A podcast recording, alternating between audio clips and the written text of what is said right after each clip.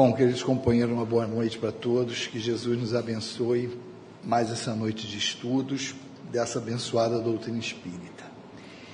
O capítulo de hoje, nós vamos estudar o capítulo 5, Bem-aventurados aflitos. Nós vamos pegar dos itens de 1 a 10 e nós pegamos três assuntos para discutir hoje: justiça das aflições, causas atuais das aflições e causas anteriores das aflições. Bom, é, primeiro, a gente é, expressar aqui o prazer de estar retornando à casa. E não só essa, todas as casas espíritas que estão retornando ao trabalho presencial, que é tão importante, principalmente para os médiums, principalmente aqueles que têm, que têm mediunidade de efeito físico, é um retorno ao lar, e ao porto seguro que ajuda a todos nós a equilibrar nossas energias. E também pela oportunidade do estudo. A doutrina espírita, esse é um capítulo, as bem-aventuranças é um dos capítulos que é primordial o entendimento espírita para que a gente absorva o conteúdo desse capítulo e o entenda. Porque esse é o objetivo da doutrina espírita. A doutrina espírita é a terceira revelação num processo educativo gerenciado por Jesus, que é o governador do nosso planeta, que nos acompanha desde a criação do planeta, quer dizer, há bilhões de anos, ele não tá, não passou aqui só trinta e poucos anos pregando, não, ele é o co-criador e o governador geral do planeta. E no processo de educação das almas, que a Terra é um cenário educandário de almas, o projeto veio paulatinamente com informações gradativas correspondentes à fase evolutiva da humanidade na época. Então, nós tivemos Moisés, depois o próprio Jesus encarnou na Terra para passar os conceitos da lei de amor e trouxe a clareza da lei divina, porém, muitas coisas ele tinha para dizer e não pôde nos dizer por conta da condição da humanidade. A limitação não era do comunicante, sim de nós que estávamos recebendo as informações. E como diz a página inicial, nós estamos há dois mil anos ouvindo isso. Quer dizer, pelo menos alguns de nós devem ter muito mais tempo em contato com, com a realidade da lei de Deus. Mas, no mínimo, gente pode falar que dois mil anos estamos ouvindo as palavras de Jesus e temos uma dificuldade de completar o processo. Completar que processo? Primeiro, receber a informação, entender a informação, interiorizar isso e a parte mais difícil, colocar para fora como parte da nossa vida, na expressão dos nossos atos, nas escolhas que a gente faz. E para isso é primordial a doutrina espírita como o consolador prometido por Jesus. Mas não aquele consolador de só chega aqui, encosta no meu ombro e chora. Não. Tem essa fase que é o acolhimento. Todos nós, ou a grande maioria de nós, chegou à casa espírita precisando do ombro amigo, mas principalmente, depois desse acolhimento, a verdade que nos libertará, que é o entendimento maior da lei de Deus. Esse foi o objetivo da doutrina espírita. É vir relembrar as palavras do Cristo que nós esquecemos e esclarecer aquilo que não ficou muito claro. E isso não tem demérito nenhum de Jesus. Porque quando você fala assim, ah, o Espiritismo veio completar Jesus, isso é até meio estranho, né? É igual que ele, quando ele está discutindo em grupo, né? A gente se expressa às vezes mal, que ela acaba de falar, eu chego assim, complementando, quer dizer, não é complementar, é falar mais alguma coisa, mas a gente sempre se expressa errado e tem esse entendimento que a doutrina espírita estaria desabonando Jesus, muito pelo contrário. O próprio Jesus falou isso, que falou, tenho muito para vos dizer, mas vós não entenderias, vou enviar o Consolador prometido. E esse objetivo está muito claro na codificação. E uma das chaves que abre essas portas é a reencarnação. E quando nós falamos de bem-aventuranças, seja as bem-aventuranças, como está colocado aqui, dos aflitos, não tem como entender isso sem a chave da reencarnação. Mas nós vamos ver que, de qualquer maneira, porque aí se você falar assim, ah, então quem não acredita em reencarnação não está consolado, a gente vai ver que pode até estar. Mas como cada um de nós recebe o fardo na mesma proporção, em termos de peso, do que nós consigamos carregar, cada um passa pelas situações que já estão preparados, senão seria covardia da lei. A mesma coisa que a gente pegar um garoto aí de, eu ia falar 10, 11 anos, mas tem garoto de 10, 11 anos que me carrega no colo 10 vezes aqui no salão e não vai sentir nada. O pessoal está tudo meio maçudo. Mas vamos falar assim, uma criança pequena e você jogar um saco de cimento nas costas dela. Às vezes a gente não percebe isso, porque tem alguns textos, por isso é importante as casas espíritas que mantêm estudos sistemáticos, porque às vezes a gente passa pelo texto e não vê a complexidade, não a complexidade, não é a palavra não é complexidade, mas a carga de informação e de consolo que ele traz ali. Porque quando ele fala assim, ah, ninguém andar no fardo mais pesado que, pode, que a gente pode carregar, o que está por trás disso? De maneira simples. Se eu estou passando por um problema, é porque eu tenho capacidade de resolver. Porque se não fosse assim, estaria alguma coisa errada. Qual é o problema então que a gente sente? É que a gente quer, às vezes, uma solução que não é a melhor. E para solucionar, e às vezes não é nem para solucionar o problema, é passar pelo problema. A solução do negócio é passar pelo problema. E às vezes não resolver. Só que nós queremos uma resposta a nossa, não a que é necessário pela lei. Então, essa, esse entendimento, e nós vamos ver no, nos conceitos de hoje, que são muito importantes, os conceitos básicos da doutrina espírita. Então, às vezes, a gente vê as pessoas inventando os temas nas palestras. Às vezes você vai em alguma casa e você pergunta qual o estudo. Eu quero falar um, um texto lá, um título que para tu achar alguma coisa na codificação, para encaixar ali é meio estranho. Quando o principal são as obras básicas. A gente estuda o quê? Livro dos Espíritos, Evangelho, Livro dos Médios, quando tem espaço, a Gênese, são as obras básicas nas reuniões. Porque se você ficar, entrar aqui de manhã, assistir todas as reuniões até a noite, o mesmo tema, você vai ver interpretações, pontos de vista diferentes daquele estudo. E é exatamente isso. A codificação está ali. E o princípio disso é tranquilo. Como é construir uma casa, uma edificação? Você tem que ter um alicerce forte. E nós vamos ver aqui a condição de conceitos que são básicos e nós temos que entender. Se você não tiver uma base sólida, como fala no Evangelho, né, construir uma casa sobre areia, meu amigo, vai desmoronar. Então, às vezes, as pessoas querem ficar conversando sobre o teto, mas não construiu a base. Por isso que, às vezes, mesmo da doutrina espírita, a gente escuta algumas besteiras Exatamente se você observar, porque falta base doutrinária. Então vamos lá. A justiça das aflições. Se você pegar qualquer pessoa que observa, não é de agora, não, de muito tempo, a vida, olha para os lados e vai observar o que está acontecendo, você vai ver um monte de gente sofrendo, inclusive a gente. Como ela falou, todos nós, mesmo que trabalham na doutrina espírita, ninguém tem habeas corpus, não. Ninguém tem passe livre para dor, não. Cada um tem a sua. Agora, a gente entende que isso faz parte do processo. E entende exatamente por causa do estudo. Então, por isso que é importante. Esse sofrimento, se a pessoa não tiver uma crença, se ela não tiver uma base de crença, ela vai se revoltar. Então, primeira coisa básica: acredita em Deus? Então, estamos falando em que tipo de religião. Se a crença de Deus em Deus for sincera, está suportado. Porque como é que você vai, o que, que, que fica, é, que dói mais na gente quando a gente recebe alguma ação? É a injustiça, É você achar que está sendo injustiçado. Isso pode lembrar até da época de criança da gente. Quando a gente fazia alguma besteira, era castigado, está tudo bem.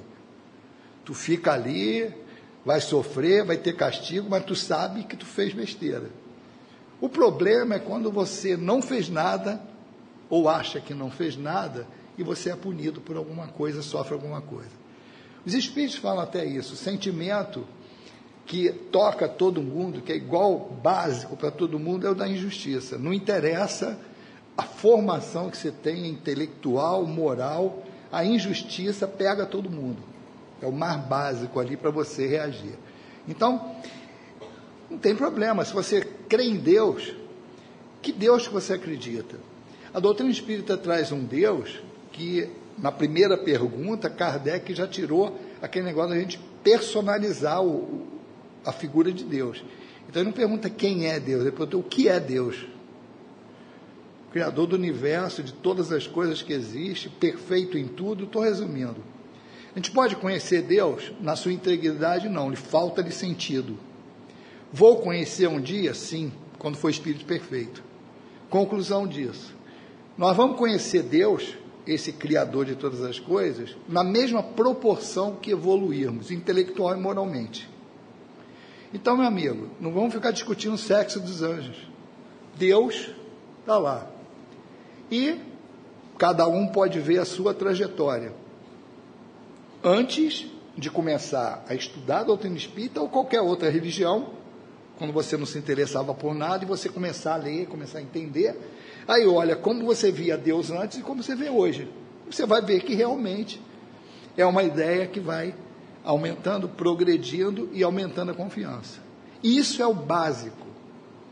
Porque, independente da religião que você professe, se você não crê em Deus, você está sem chão.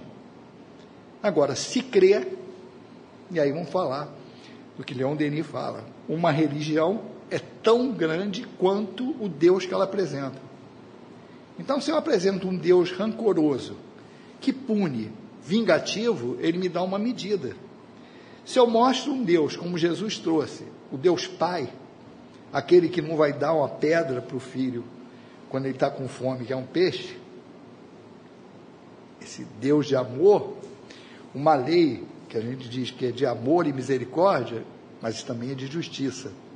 Esse Deus dá um outro peso à religião. Então o entendimento de Deus é básico.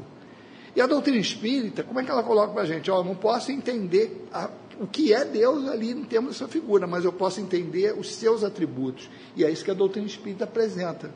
Os atributos de Deus, onipotência, perfeição. Resumindo, a gente fala assim: ó, Deus é perfeito em todas as virtudes.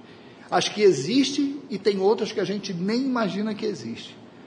Por que, que eu posso chegar mais próximo disso? Jesus, que é o modelo que teve aqui. Porque Jesus é um espírito perfeito, um co-criador em plano maior. Abrindo parênteses aí.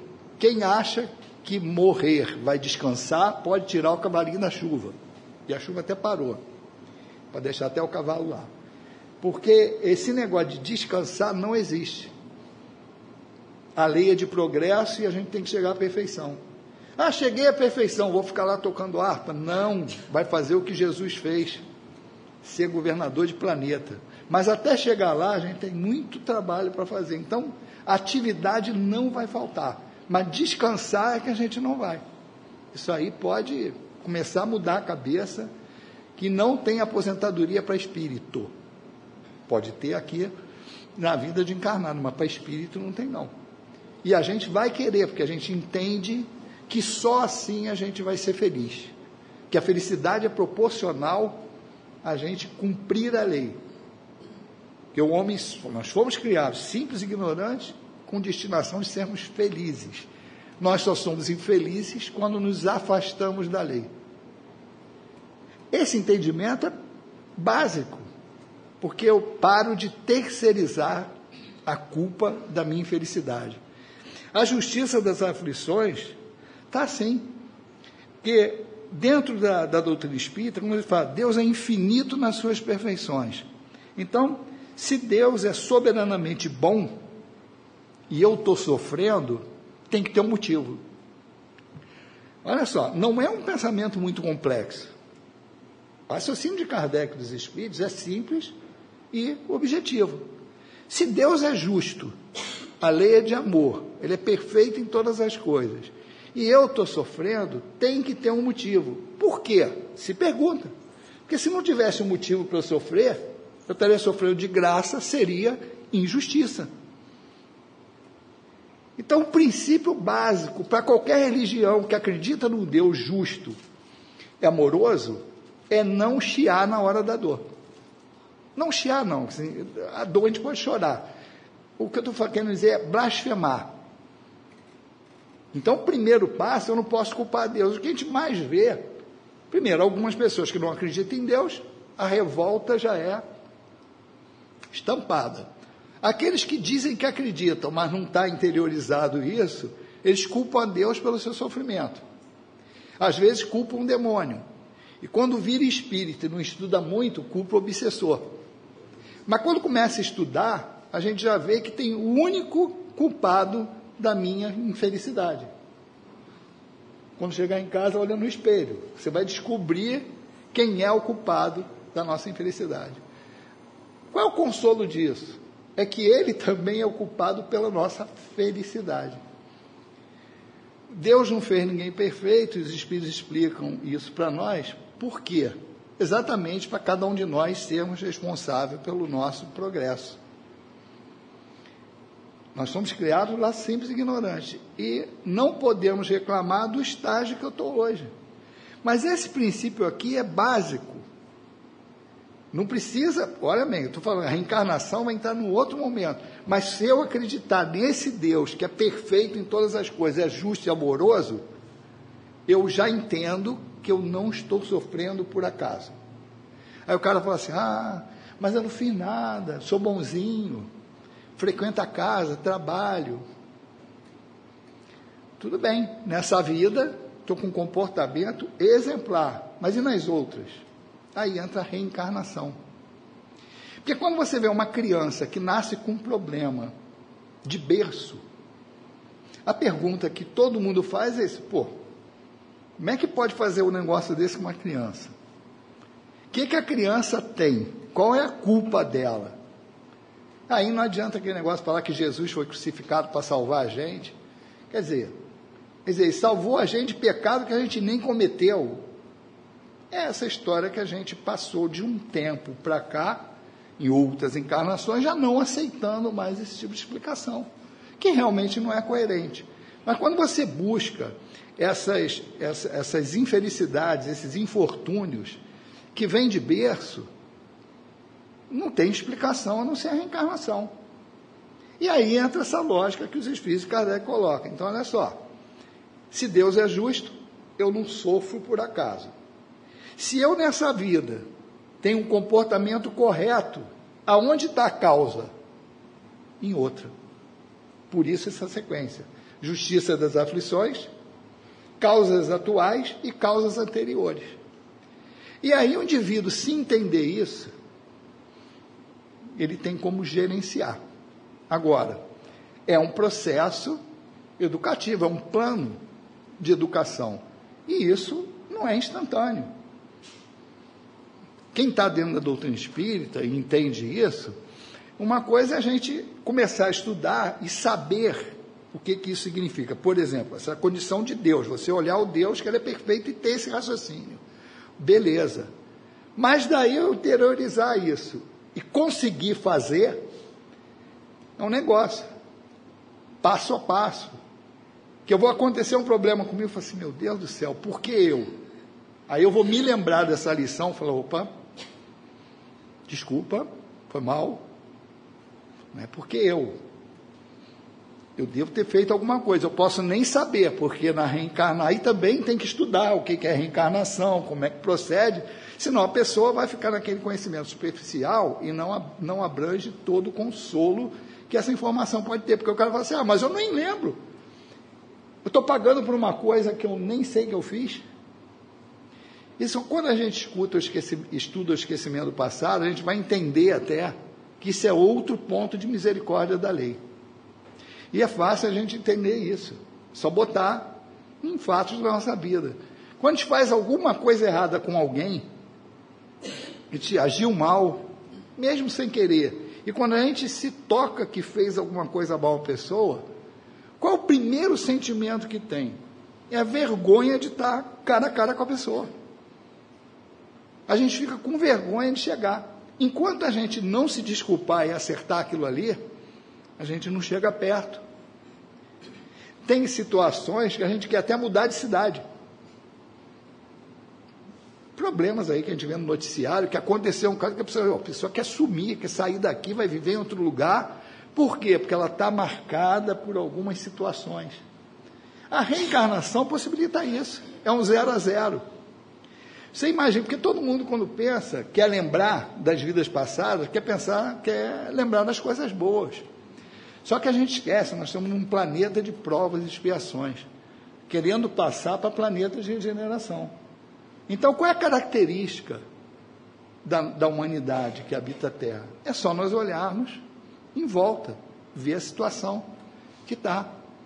Você tem uma mistura muito grande, até porque todo mundo já deve ter escutado falar nesse momento de transição. E qual a mistura que nós temos na Terra? Nós temos espíritos que estão seguindo o seu caminho em busca da regeneração e, pelo seu comportamento, colaborar para que a Terra passe de ano, vamos dizer assim.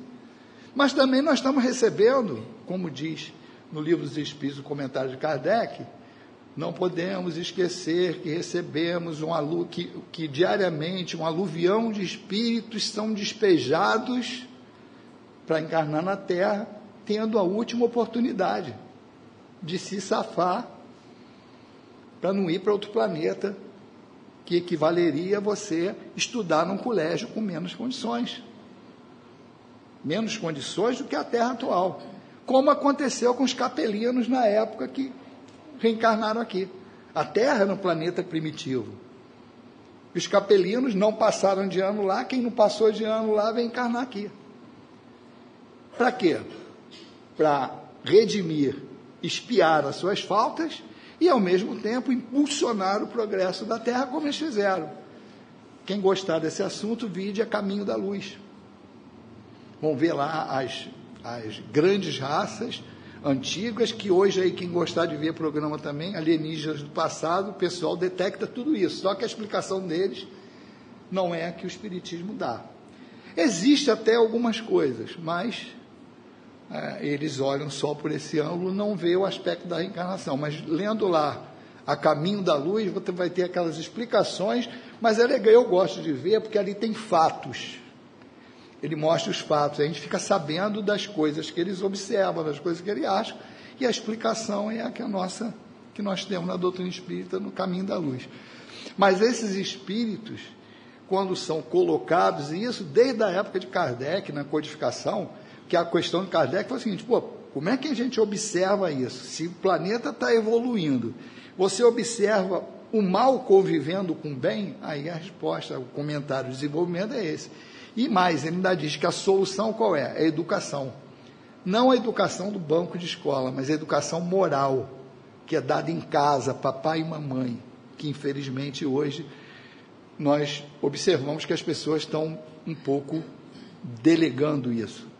Delegar não, delargar mesmo, está delargando, porque a gente vê um, um, uma falta de comprometimento com isso talvez até por não saber da responsabilidade que o espírita tem obrigação de saber no, quando recebe esses espíritos que ficam sob a nossa responsabilidade para direcioná-los nessa encarnação. E nós vamos ser cobrados por isso quando desencarnarmos.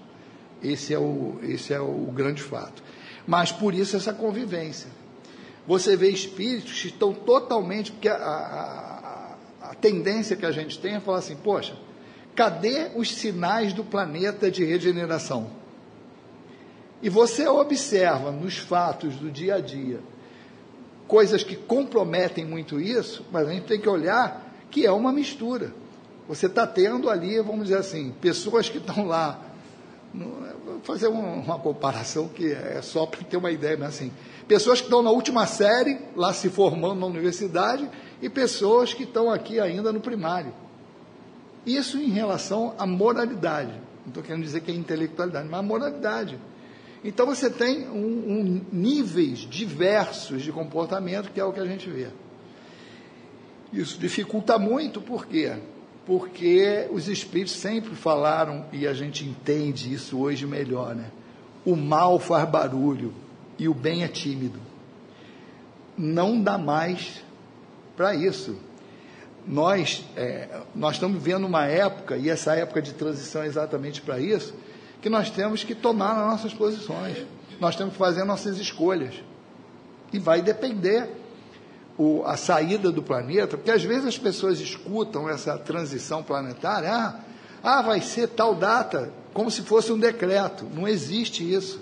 Não há determinismo para atos morais da vida.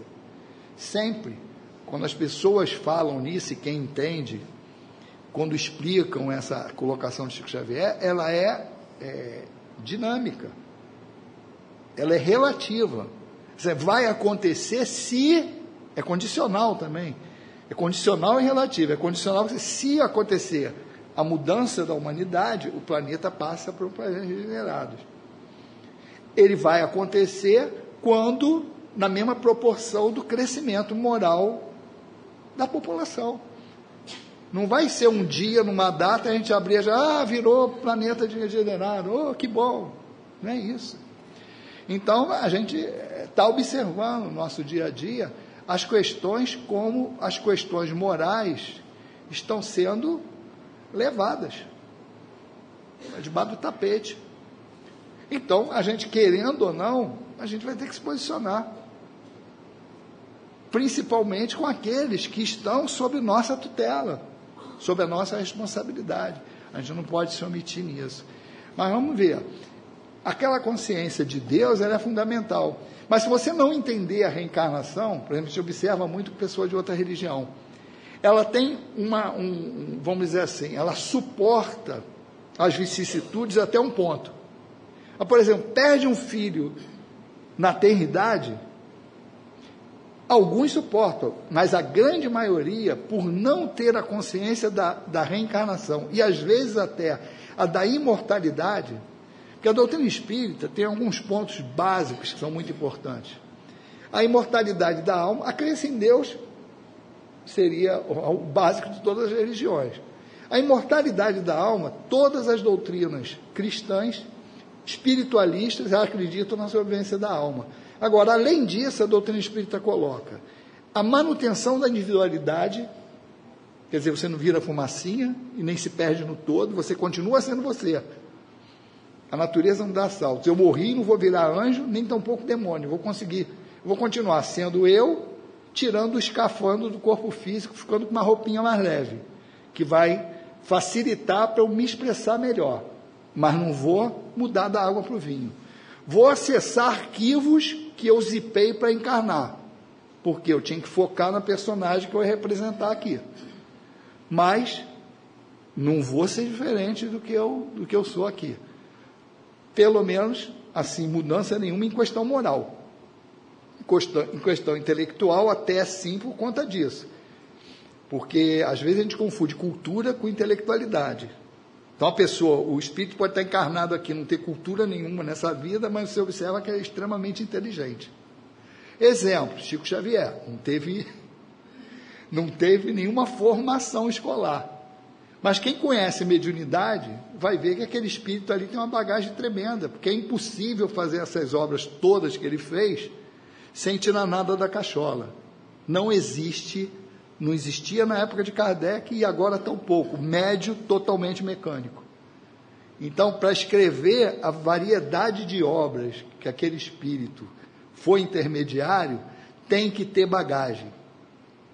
E muitas coisas ali pode ter sido até animismo, ou seja, ele puxar do conhecimento dele mesmo naqueles arquivos que estão na mente integral e não estão no cérebro físico.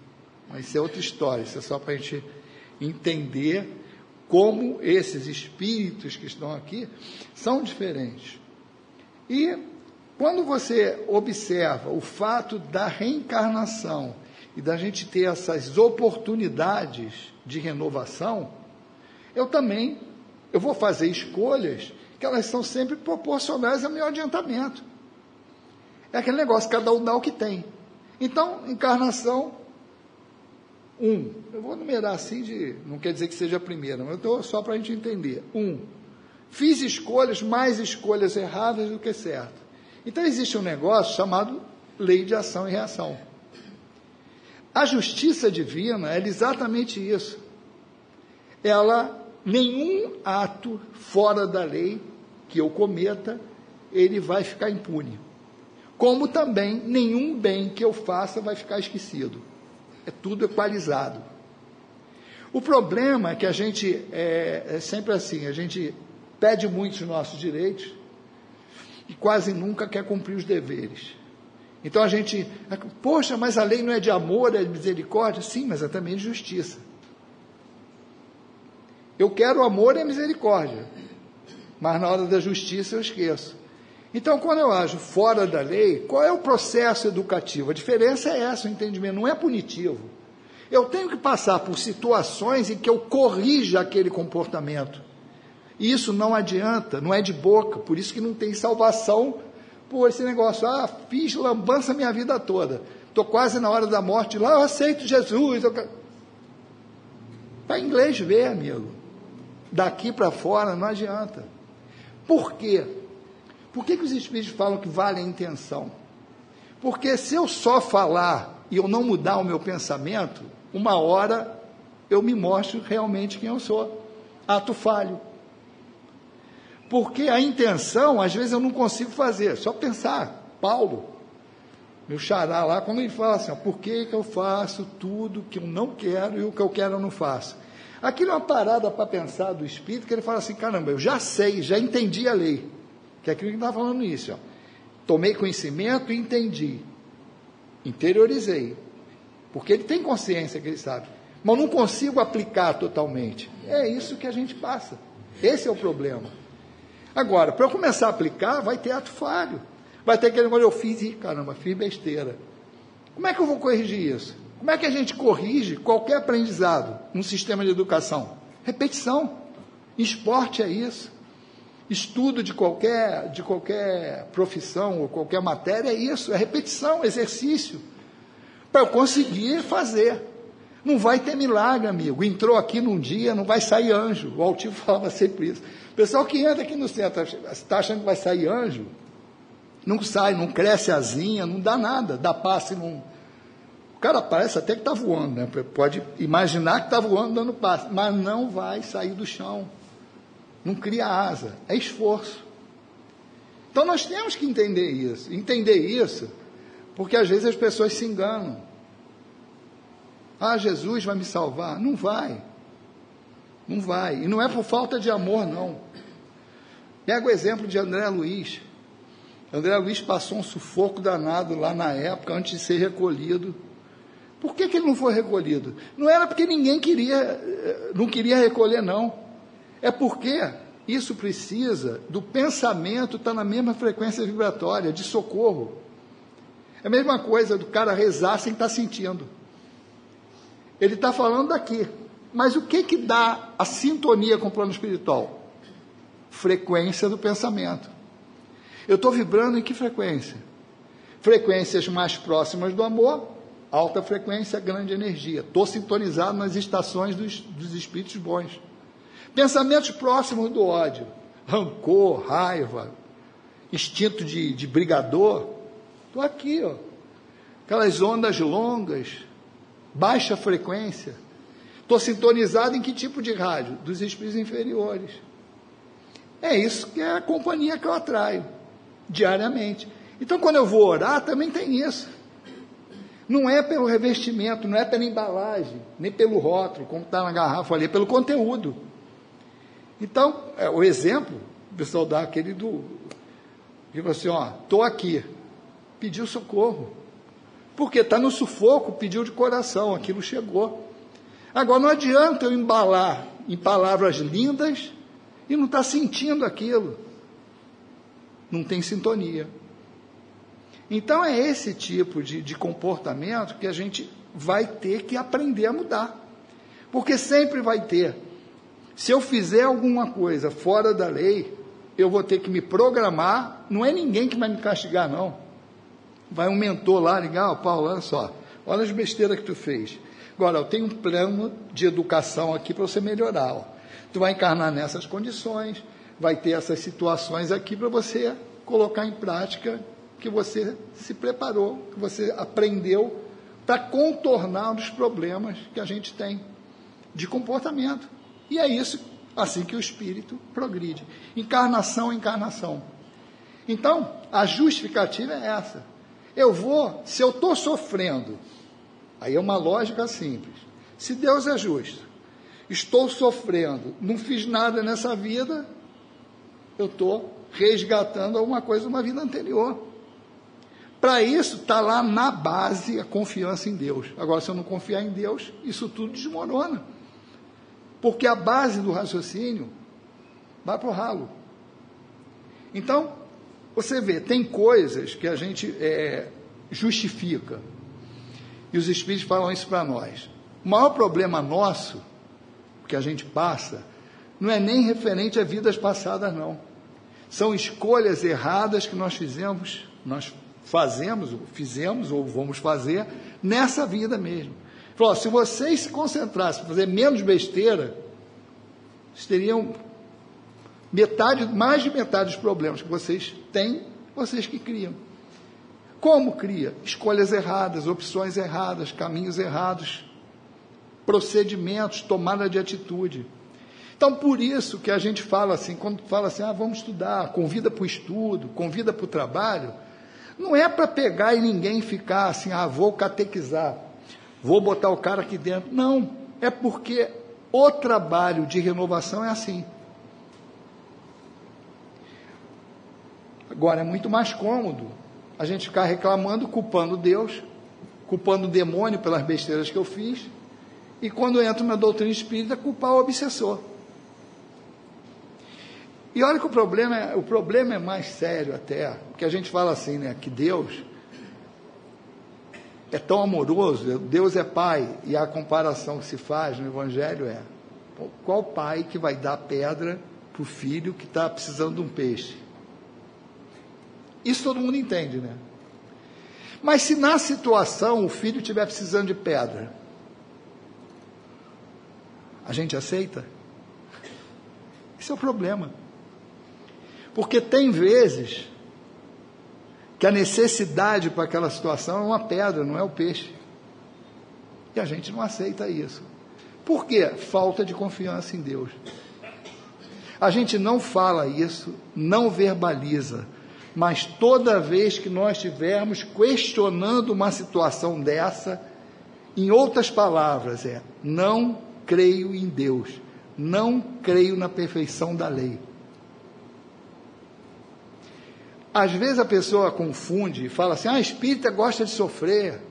Gosta nada. Se alguém aqui que é espírita gosta de sofrer, vai procurar um psicólogo ou um atendimento fraterno aqui, porque não é normal.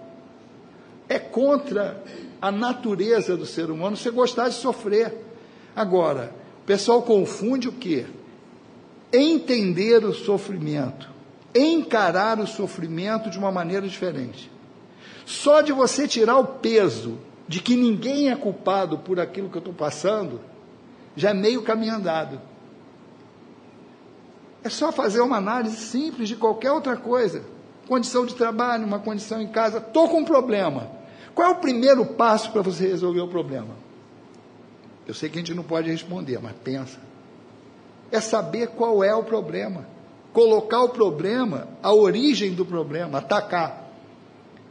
Não adianta, meu amigo, eu tomar aquele remedinho que o pessoal mostra lá cheio de porca pururuca, um monte de mocotó, aquelas comidas gordurosas todas, o cara fala assim, ó, come isso aqui e depois toma esse negócio.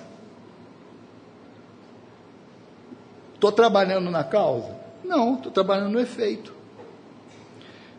Vamos amenizar, tomar um sal de fruta por causa da azia? Não, eu tenho que descobrir por que, que eu estou com azia. Enquanto eu estiver tomando sal de fruta, eu não vou resolver o problema, estou empurrando o problema para lá. É mais ou menos isso que a gente faz.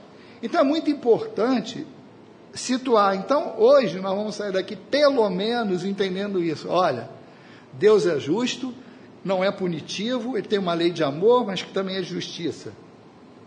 Justiça, amor e caridade. Beleza. Mas tem que ter os três. Não adianta eu pedir misericórdia e caridade e esquecer a justiça.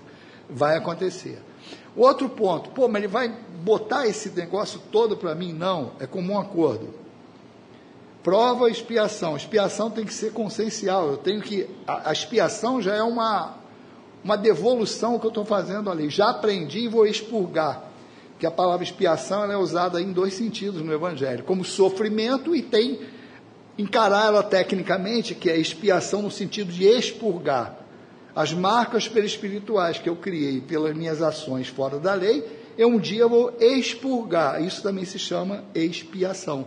Mas isso eu já aprendi e já falei, ó, pode mandar que eu seguro. Ou seja, o fardo está adequado à condição que eu tenho. Simples assim. Confio em Deus, confio na perfeição da lei, não estou passando por problema pelo qual eu não deveria passar, esse é o primeiro ponto, e também pelo que eu não aguente. Agora, qual o problema que eu não deveria passar e que eu passo? Escolha errada que eu faço. Isso aí é o que eles chamam de causas atuais das aflições. São escolhas erradas, caminhos errados que eu tomo, e eu vou ter a consequência, não tem como.